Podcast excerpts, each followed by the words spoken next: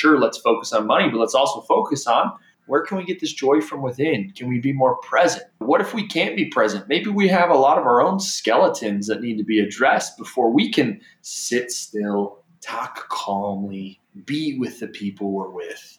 And like, we got emotional skeletons, we got mental skeletons, we got financial skeletons, we got all these things. And I think the sooner we kind of start doing some house cleaning and getting those skeletons cleaned up, cleaned out, that's when a lot starts to Welcome to the Rising Leader Podcast, bringing forth the new wave of rising leadership and helping leaders find purpose, connection, and results.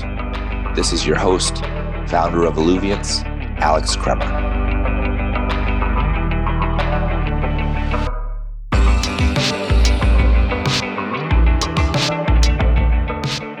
All right, welcome back to the Rising Leader podcast. And if this is your first time here joining us on the show, it's a very warm welcome to you. This is your host, Alex Kremer, and I am very excited about this conversation here today. I've been talking about having my good friend Kyle Tucker on the podcast for, I think, honestly, even before I started this podcast, because every single time we get in a room, we get dinner, we get on a phone conversation, we just start having wonderful and powerful conversations. So I cannot wait to dive in here. So first off, Mr. Kyle Tucker, what's up, man? Welcome to the show. Hey, thank you. I'm so excited to be here. This is long time coming and thanks for having me alex.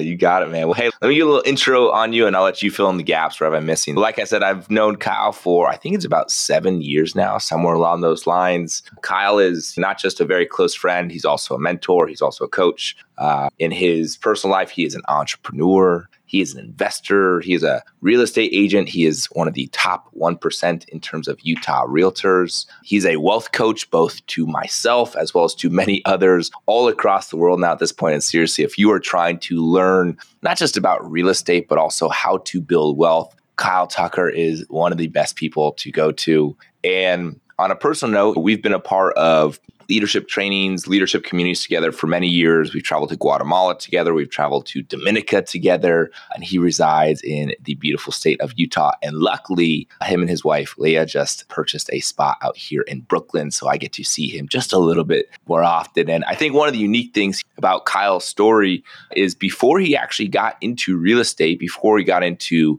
becoming a coach and wealth development, he was actually an engineer within the tech world. So he's very intimate in many different types of spaces here. And I think that's just what makes his story really unique and also really powerful. The last thing I'll say, and then Kyle let you fill in the blanks. I love how Kyle views the world. There is just this type of mindset of put me in, coach. This sounds scary. This sounds big.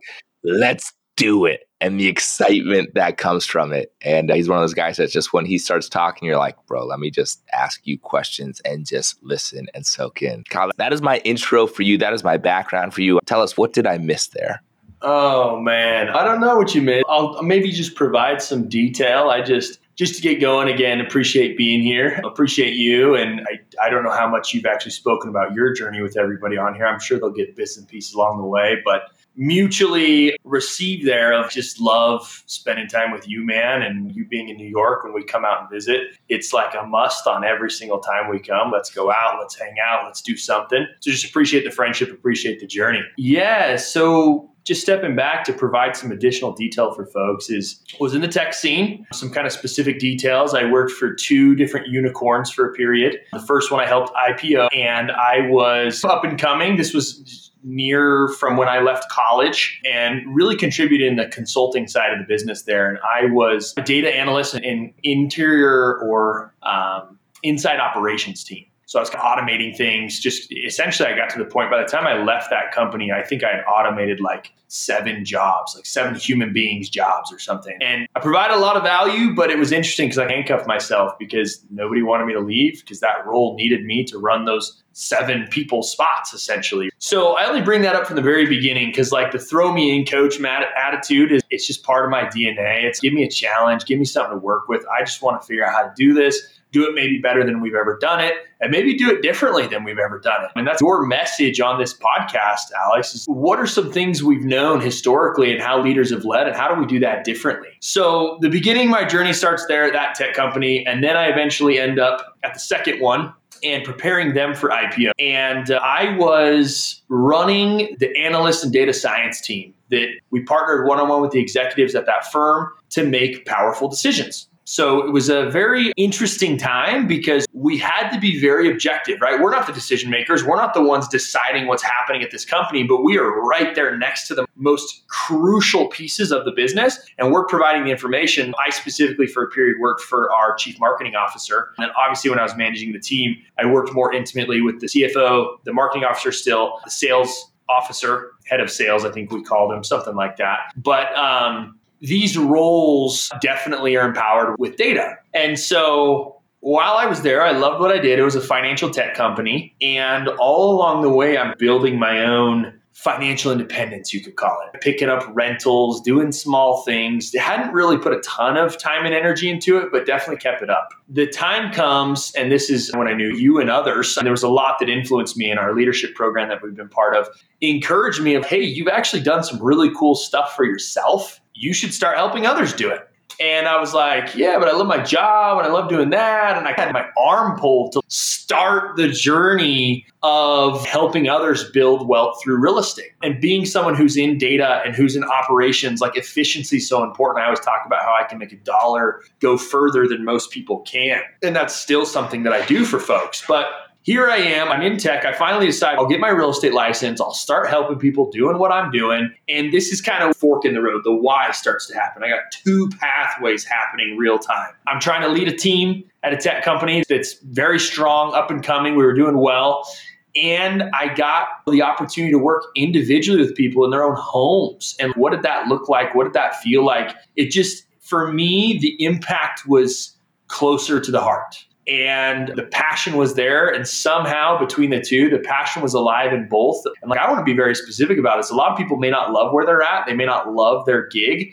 I loved what i did. I loved the company i was at and i was torn i'm like i'm doing these two things. I love both of them and then the 16 hour days just started to wear because I was putting in the time at work. I joke about it, but it wasn't a joke at the time. 6 a.m. to 8 a.m. was real estate, helping people. Tech was 8 or 9 a.m. start to noon, and then lunch break. I'd do real estate for people. I'd even run and do a showing during lunch and eat on the car on the way. And then I come back to my desk, get to work for tech, and then 5 p.m. I'd be doing real estate again from 5 to 10, 10, 11 p.m. at night. So I was just putting in the time. And uh, that candle eventually burned out. And I came to a point where I'm like, I'm not performing to my best ability for either party. And I'm going to make the decision to go independent and help people full time on my own.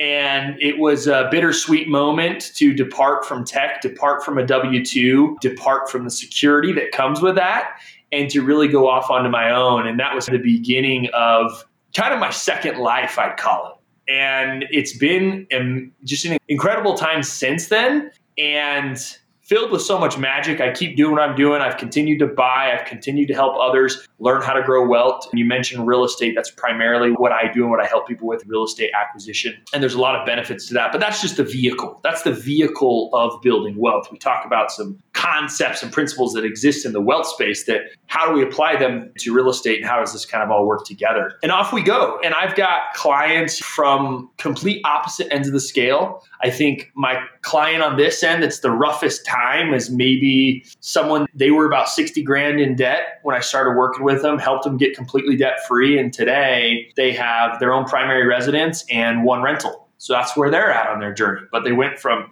negative to here we are, debt free, primary residence, rental property, and they talk to me fairly frequently and they're so happy. They're working on another rental. That's over here. And then on the other side, it's like I do work with some really high profile individuals, sales reps that make half a million to a million a year, some reps that are higher than that. I do work with a CEO of a firm and just being their back pocket ninja, these people are so good at what they do that they focus on that and I'm the guy that takes care of the wealth and the finance behind the scenes for them. And that's to empower them on their journey as they're focused on being a leader, on being someone that produces and creates for their business. And I think that's where I'll wrap and let you take the mic back over, but just to give the perspective of who I'm working with, what I'm doing. And I guess every day is different for me. There's a lot of things we're involved in, but all of it's to ultimately build wealth for independence so that we can be the people that we're meant to be on this planet and really have the space and energy to love and feel and be with those that we care about, whether that's home or work or whatever it might be. I love what you say when you say you're not just a realtor and you're not here just to help people make money. That's definitely an aspect of what you do. But what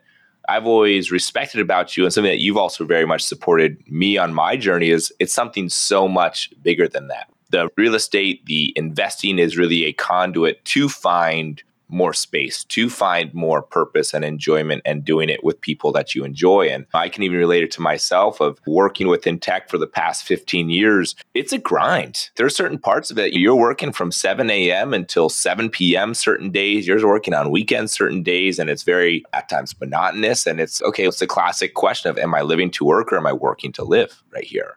And I still remember you had a defining moment that you shared with me. I don't know if this was three years ago or what it was about that finding space. Even just hearing your story of working pretty much the full day, first working in tech and then going into real estate. And now you're really trying to find a lot more space on your calendar so you're not having to play Tetris as much. Yeah, yeah.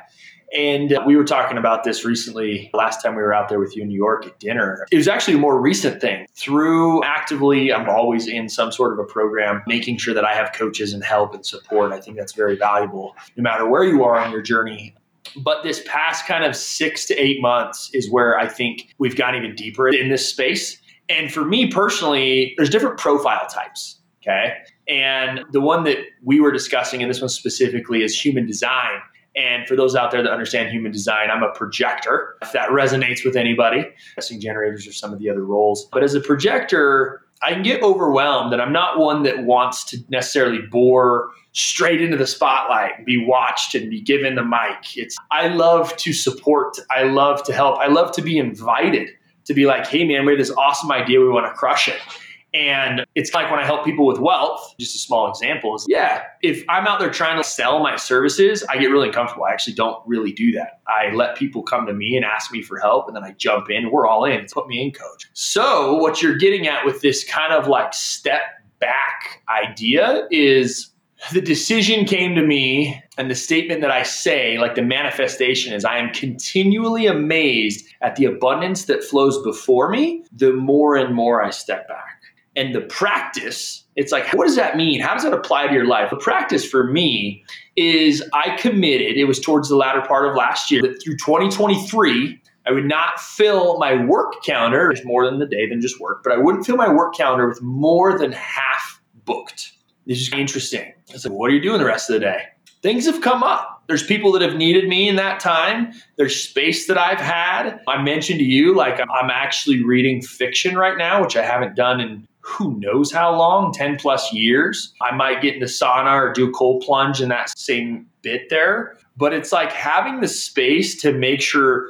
i am at the frequency and the capacity so that when i do jump on the calls or when i'm open in the afternoon and you give me a ring or someone gives me a ring i'm there for it. and the previous me we were booked full time and it was like oh hey alex you want to talk? Here's my calendly. We'll talk next wednesday at 2 p.m but now I'm there to be there real time for people. And it's been pretty game changing for me, both on how I feel, because I'm constantly monitoring my performance and how I'm showing up, and then how they're being taken care of in the moment, like having that fully available me to help all the things they're doing. So it's been pretty cool. How do you do that? Because I mean, hypothetically speaking, I would love to find more space on my calendar. That sounds wonderful. I would love to say, hey, if I've got an eight hour day, a 10 hour day, I'm only working half of that or at least having meetings. And the other times, I'm able to be more open and free and spontaneous of actually holding space for people. So, what were some of the things that you actually had to do? Did you have to start saying no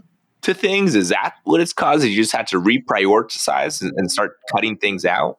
Yeah, I think up front it comes with architecting your time by design. That might work best for someone if you're actively in tech right now and you need to take your calendar and maybe block certain sections off. It's like instead of whipping out emails all throughout the day, it's like, hey, I knock my emails out in one hour. And then there's a three hour production period. And then there's a four hour, I'm available for meetings during this window. Someone tries to meet in the other periods, you're like, hey, I'm not available. Sorry. Like we make ourselves so available to everyone but like the person we're forgetting most is ourselves. right? Yeah, schedule the meeting. Yeah, I get on my calendar. Yeah, we're available. But it's like keep those sacred times, block out how you produce as sacred time and produce during that time. And then let the rest of the time be there for people to book up. I like the idea of actually having just one hour on my calendar for doing my emails because it feels like I'm so sporadically doing emails throughout the day. yeah, and I those that resonate with this as an engineer, for those that have seen the movie Inception, that's like how it feels like when you're in code sometimes. You like literally like 30 minutes to get down to the root of the problem. And if someone pulls you, that email gets you, you're not at your maximum performance. And it makes me wonder now that we're talking about it, is like where else in our lives is that real? We just get the little buzz, a little ping on our phone, a little this, that, and then we're not deep in the work we were doing in whatever form or facet. Yeah. So one of the things that heard you speak about many times is you help people build wealth, right? And you're not helping people get rich. Sure, in a way you are, but it's so much more than that. You're also helping people get affluence, get, get something greater. So I would love to understand from you because this is a nuance that I think a lot of people talk about, but very few people really understand is for you, what is the difference between I want to get rich versus what you do is I want to help people build and be in wealth? Yeah. It starts with vision. Okay. So it's like, why are we doing what we're doing? And I've learned that as I started to find these efficiencies and these niches in the world of money, just handing it out to everybody. Here you go. And pardon my language, but it's like I really empowered some assholes to be bigger assholes. It's like, bro, shoot, what did we just do there? And so there started to come a lot of intentionality. That's when I was trying to gain my stripes. Like anytime at bat, I wanted to get it back, right? And then I'm like, oh wow we just keep smacking them out of the park. This tends to work for most people. I like, I genuinely, I can get on here and say, I don't think there's a client that's upset with the experience we've had. I think everybody's, yeah, freaking love the work we did. It's helped my life. So because of that, there's a lot more intentionality now about, okay, why are we doing what we're doing? So you ask this question about wealth. Do I want to be rich? Do I want to be wealthy? And so if you come and you're like, hey, Kyle, I just really want to get the Ferrari and just I want people to look at me and I want to be the guy, I'm going to challenge you a lot because that doesn't last long. And trust me, I'll get you a Ferrari. And then six months later, you'll be like, hey man, I really just need to do something else at this point. I now need the Lamborghini verse Aventador versus the SVJ Aventador, right? There's two tiers of that Lamborghini, right? And it just never ends. It never ends. And so I hear the vision very much tied to wanting to be rich because rich to me is like an appearance and wealth is more of an identity. It's like I want people that work with me to be able to go buy the Ferrari and they can, and some may. There's nothing wrong with the Ferrari. I want to be very particular about that. Like anybody listening, nothing wrong with Ferrari. I want you in the position to be able to go and buy a Ferrari, but then you decide where whether or not that's you. Right? Some people listen to this, yeah, they little supercars zipping around. It's like maybe I want that Rivian truck because I really like it's new, it's sleek, it's fun, but I kind of want to get up in the mountains and get up to the hills, and go on some hikes and connect with nature. Yeah, let's help you get to the point where that's available. Boom, you're able to obtain it. If that makes your life a better, more rich, wholesome life. Yeah, I really think about rich is an exuding of appearance and it's not necessarily pure. And I think you know this. I call you Krem. I'm calling you Alex on this podcast. People are like, Kremer. It's part of my brand is integrity. Everything I do is integrous. And like we do things that are just like yeah, we found out the other day that someone's been overpaying us rent for a large period of time. We could just overlook that. No, we're going to make it whole. We're going to say, hey, you got an extra $900 you've overpaid in the past 12 months. Totally. You're not paying full next month. We'll just credit it on your account. There was a mix up in the number. And so there's a lot of integrity. And I think that's where when we connect rich to wealth, it's like, how is it built? That's important how is it stewarded? It's like we're here today and it's there. How do we steward the resources we have? There's just so much more depth to wealth than there is to being rich. Yeah, the way that I view it, I personally have been for many of my years, and I would assume same for you and for many people, of trying to attain the rich, trying to, great, I just made 200,000 on my W 2. Now next year I need to make 300. Cool. Now I need to make 400. This is continual cycle and it's fleeting. It's shallow. And don't get me wrong, I'm down to make a shit ton of money. let's do it because that's going to provide me an abundance of opportunities to live a certain lifestyle that I want to live. But it needs to be grounded in the fact of who is the version of ourselves that we are becoming as we are starting to attain this wealth and what are we able to do for it. And I look at so many people like I still remember there was an old boss I had that he was a top VP of sales at this company making an absolute ton of money. And he was like, Alex, one day you could be making as much as this. And I was like, dog, I don't want to be you because you're making sure a shit ton of money, but you have kids that you're not spending time with. You're working 50, 60, 70 hours a week. Like you are drained and also you're just trying to sling SaaS for the purpose of gaining wealth for yourself. I don't want that. I love how you call it that's an identity shift that people have to go through. And so when you think about like your identity shift, because I've witnessed you have an identity shift tonight and I'm witnessing it evolve in front of me every single day. We've talked before about getting hit with a feather, a brick, and a truck, right? The feather, you don't initially feel it, and then you get hit with a brick, and then you feel it a little bit more. But if you don't do anything about it, then eventually get hit with a truck, and you're like, okay, I got to do something with this. What's been your journey of that feather, brick, and truck that's caused you to say, what am I missing here that I need to be doing? And also translate that to even how that has become part of your message that you're teaching your clients. Yeah, feather brick and truck in my past to shift my identity, and then how does that integrate with clients? Yeah, man, I don't know whether it was a feather, or a brick, or a truck at the time, but we went through one of the hottest streaks of real estate in history during the COVID times. And this is crazy because depending on where the audience that's listening is on this, right? If you're a New Yorker, not a hot time during COVID. We were in Utah, outdoors, nature, and people were flooding our way. And like, I literally felt like I'm just like standing there with a racket, just trying to stay alive, stuff coming at me. Like, yeah, okay, yeah, another deal. Let's do this. Let's take care of people. And I share it that way. Now, that's how it felt to me. We did our absolute best to be very intentional. And there were times, and this is where I want to get into the feather brick truck, but it's like when I talked about like empowering people that I've realized maybe I shouldn't have empowered that's when it was happening because we were just dunking deals while we could. And then I realized, huh, and I know every sales rep that's listening to this, that's in the tech world, it's like, did you ever sell your platform to someone and maybe they didn't really actually need it?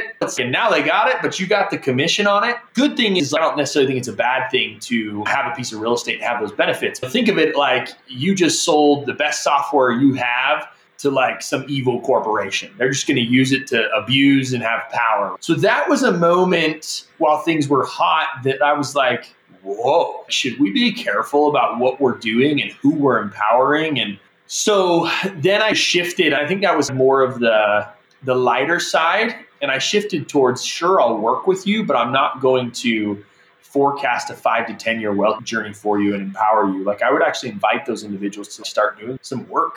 What does it look like for you to do work on yourself? And what might that turn out to look like? And so, interestingly enough, you ask, how does that go into your brand? It's like, I do care a lot with everyone I work with about who they are and where they're headed. Something I talk about most and ask people is like, what makes you come most alive? And that is so important to me because the aliveness is what's going to propel the days that are tough. I know for you, we've talked about you eventually maybe having the opportunity to to coach, to do this, to work with people, to put out great messages for people. Like these have all been things in your heart and soul you've wanted to put out. And I know there was a position in, in the past 12 months, you and I talked about your personal kind of financial situation, your real estate, and you had a shift in what was going on in your life. And you give me a ring and you're like, hey, man, uh, I'm completely pivoting directions. What do I do? And I was like, oh shit, like we've been building a certain way and now we're destroying the trajectory that we were going and we're going to pivot. But the beautiful thing was, is I was there to receive you, be with you, empower you. And then you're like, oh, I'm good. Because you panicked a little bit. You're like, I'm good. And then you were more empowered to go do the stuff that was like in your heart. That's why when things are tough like that, because other people may like, they may fold at that point. They may cash out. They may walk away. They may say this is scary. But like that drive of who are you? What are you about? That's how we get through those tough times. And so we clearly work and build during the good times. And then the tough times, we just make sure that we're not out of control in the good times. We're very conservative in how we do things and making sure people are protected so that we can get through those bad times. And we just work with the person, work with the emotions, and go through that. Putting that all in a bow, that's how it incorporates into kind of what I do today. Is it's not just here's a number sheet, and take your pick, and call me when you're like no, I sit down, I get to know you, learn about what you care about, support you on that journey. We're going five to 10 years together. That's the kind of client that I love to work with. You said something that really stuck out to me. It's what makes you more present than anything. You said something along those lines.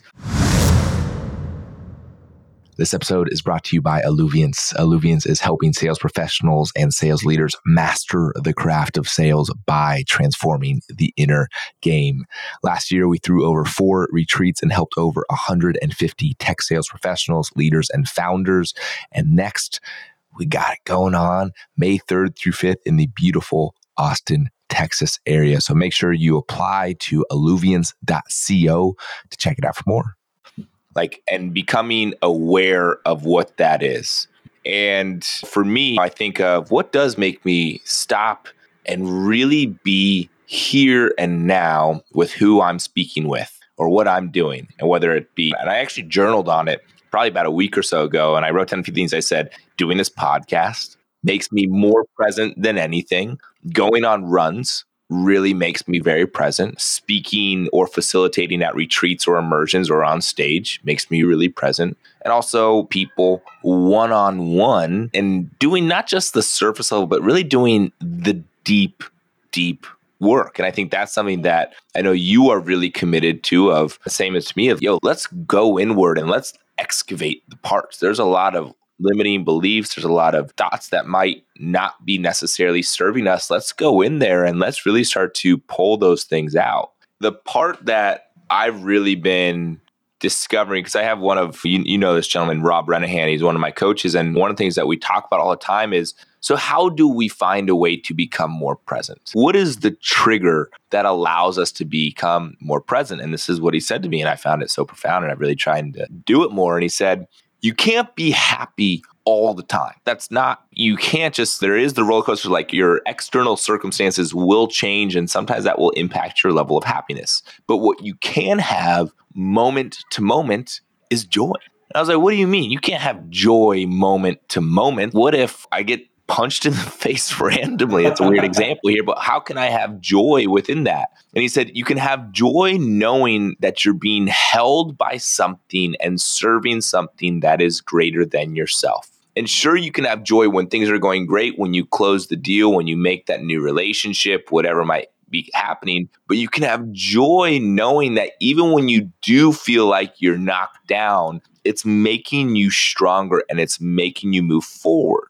And he said it's about finding those little pieces during your day that give you joy. So, for example, the other day, I was walking home here in New York City in the middle of winter, and all of a sudden, the sun peeked out through the clouds and just nailed me right in the face. And I stopped on my walk home and I literally felt the sun hit my face. I was like, first off, I think this is the first time I've felt sun in three or four months. And I just let it bask over me and I stopped. I was like, joy, uh, and I felt like almost like in my heart, like it just opened up and expanded it a little bit. And even I was on a later the next day, I was on a customer call and they gave us some pretty serious objections that honestly, I don't think we're going to win the deal per se, but there I felt joy during it because I was like, oh, these are hard questions. And this is going to make us better sales professionals and better leaders. And we might need to lose this deal in order to win a future deal. And I felt joy in that. And this was the last thing that he said to me. You don't find joy from external things. You don't find joy from the sun, from the deal, from the relationship. Those things are simply the catalyst that helps you to remember the joy that we already have inside of us. It's just about igniting us. And that's just as I've been going on this journey, I'm like, how do we bring more presence to the here and now. And the way mm-hmm. we do that is by finding joy all around us. I think you've been a great example of that. I love that. Oh, man. It's really interesting just hearing that and I appreciate it because it's actually as light and as simple and lighthearted as it is, it's so profound. And I think if you were to fully describe like how does my work like dabble in this? How does it relate? And to me, it's I'll tell you one thing, when someone passes their active income with passive because of what we've been working on, not overnight, it's never overnight, but over the years, I'll tell you what, they definitely behave differently in the office space. And it's if we've all experienced if there's a little politicking, if there's some agenda going on, it's step forward. If you lost your gig that day and you're there to make a difference. You're there to make a change. You're there to be what the org needs you to be, not what somebody says they want so that they can stay on the totem pole and do their thing. Oh, there's so much empowerment given at that moment. And like to me, it's stepping into this, like you're mentioning, it's like the joy that comes from within because it breaks my heart that the system almost says, well, yeah, because you're beholden to this job and you need this paycheck, you have to do what we say from time to time. Now, it's okay to fall in line, but I think what I'm getting at is there's times when maybe things are out of line, or maybe there's a leader that is doing something that is out of alignment or doesn't think of the best, ultimately, the best thing for the organization you're in. And you can step forward. And just knowing that you have the financial backing to do that, it's so empowering. And I remember when I did that and I was still in tech and I just finally felt, even though, and I'm sure we've all felt this, like we've made massive impacts in the organizations we're in. But like, that was a moment where like it wasn't because I was trying, like I didn't make the impact because I was trying to earn my stripes. It was like I made the impact because I made the impact. And it just feels different because you don't hmm. have to be there. Everybody in our circles, people we know, people we listen to, talk to. Imagine if we were all operating at that frequency where we didn't have to be there. Corporations would still exist. I think there's a very good value in them but how much better would they be? And it's unfortunately, I bring a money component into it, but I think you can tackle it from multiple angles. Sure, let's focus on money, but let's also focus on where can we get this joy from within? Can we be more present? What if we can't be present? Maybe we have a lot of our own skeletons that need to be addressed before we can sit still, talk calmly, be with the people we're with. And like we got emotional skeletons, we got mental skeletons, we got financial skeletons, we got all these things. And I think the sooner we kind of start doing some house cleaning and getting those skeletons cleaned up, cleaned out, that's when a lot starts to unlock. Yeah, we have to do the work, man. That's the thing. It's we have to be looking inward to figure out who are we, man, because we've been put on this earth and told by our parents, by society, by family, friends, you name it, about who we're supposed to be. And we create this image and how we're supposed to show up. One thing personally that I've consistently been working on is for many years, I always was the happy guy. And I still am a very happy guy. Growing up, I had three other sisters and I had parents who would always praise me for being smiley for coaches and team members. I was always a guy smiling and laughing and had, having a good time. And when people used to ask me, Hey, Alex, how are you doing? I used to say, I'm always great because I thought it would do two things. Number one, they would hear that I'm doing great and hopefully they would start to feel great. And number two, I would try to brainwash myself into thinking I was doing great, even if I wasn't, which is very unhealthy. And so as I've matured, I've started to realize, man, there's a massive part of me that's thought that I was supposed to be happy all the time. And underneath all that was actually sadness, was depression, was insecurity, was all that. And by going inward and starting to unravel these things and hold those parts of myself that weren't feeling so good, I've actually found as I've gotten more intimate with my sadness, with my depression, I've actually found myself become more me and more just my authentic freaking self. Yeah. Yeah. And I'm more trustable from it. Yeah. This strikes a chord and tying it back to joy is I think we confuse with like happiness and joy. Like you can still be sad and find joy in moments, right? You can still feel your depression and find the joy in moments. I feel on my journey, and I don't know where in time it started to become that way, but I look back, man. Dude, there was a time when I first knew you, probably many people that relate, but I don't think I really get on camera and say this very much. But there was a time that, like, legit couldn't look this guy in the mirror. I was always just trying to be more, trying to be better, trying to up level. And it was like, it's probably anybody listening, put in the mirror after this and just go stare at yourself. And you're like, what the? Like, you're not going to like it. Some people may absolutely love it, but there's probably some work that's been done there. And it's just like the way I live today is so different than before.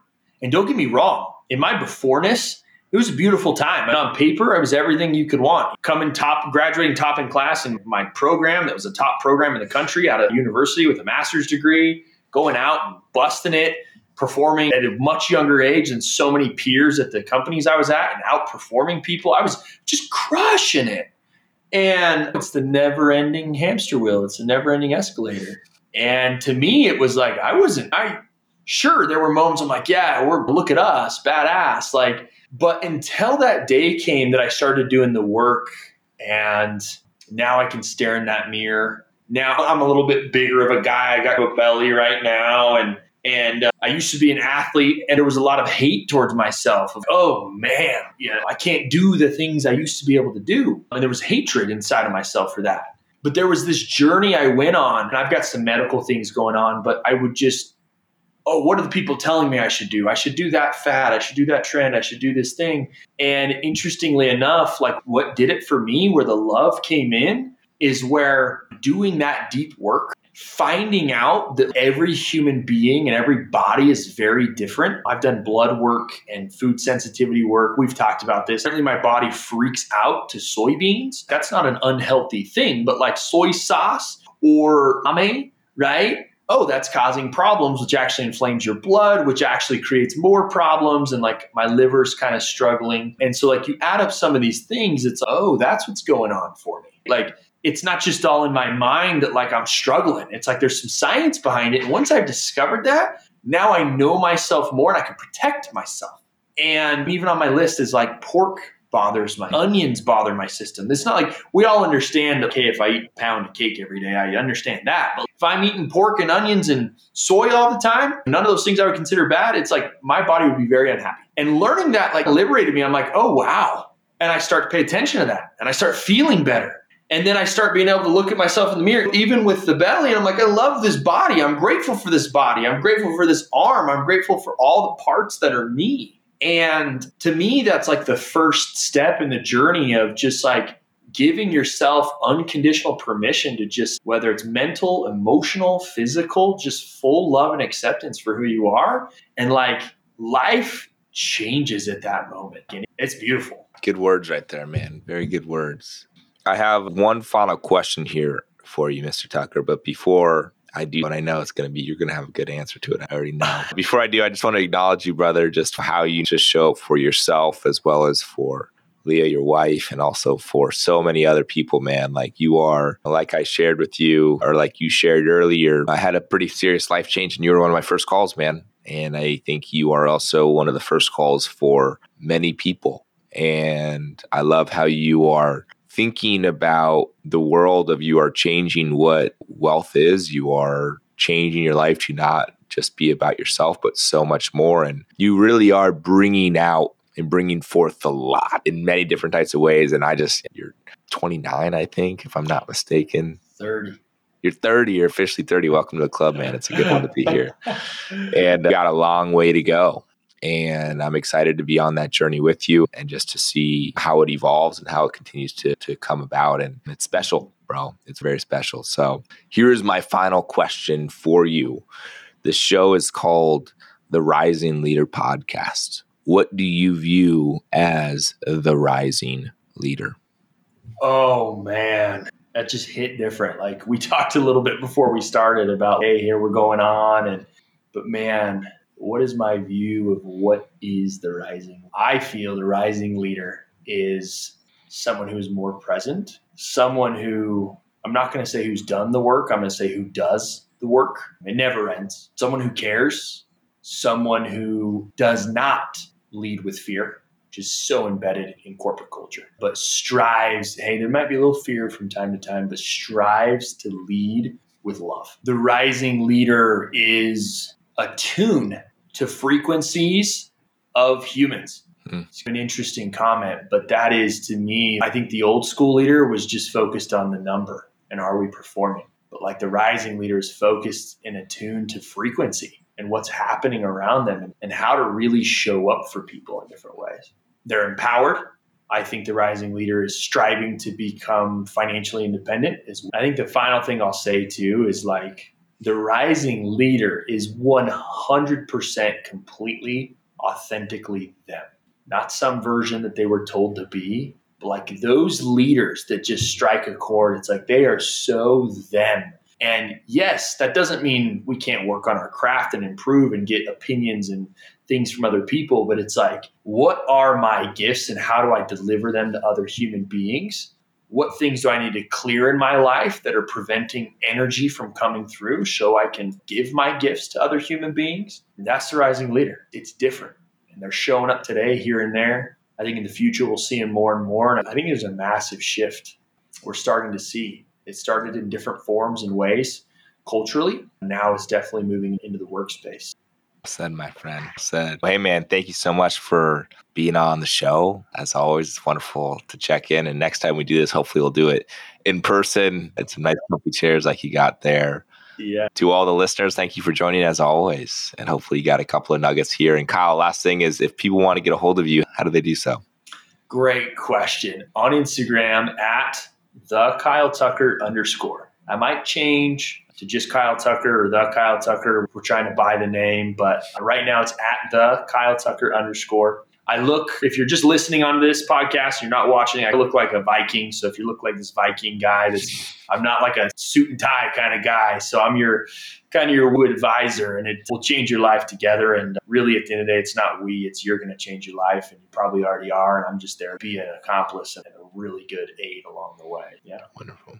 Awesome. Thank you, Kyle, and have a great day, everybody. Okay. Thank you.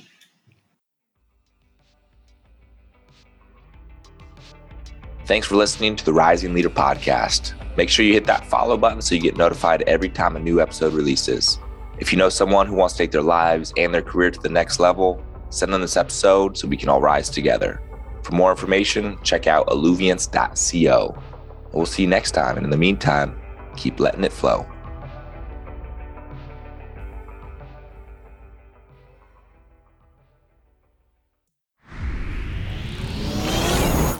This episode is brought to you by Alluviance. Alluviance is helping sales professionals and sales leaders master the craft of sales by transforming the inner game. In the past 12 months, we've thrown over four retreats and impacted over 100 tech sales professionals, leaders, and founders on diving in deep on what really matters, but really mastering the craft and being in an incredible community. Our next Arise immersion is coming up this May 3rd through 5th in the beautiful Austin, Texas area. And make sure you grab your spot. Check out alluviance.co to apply there.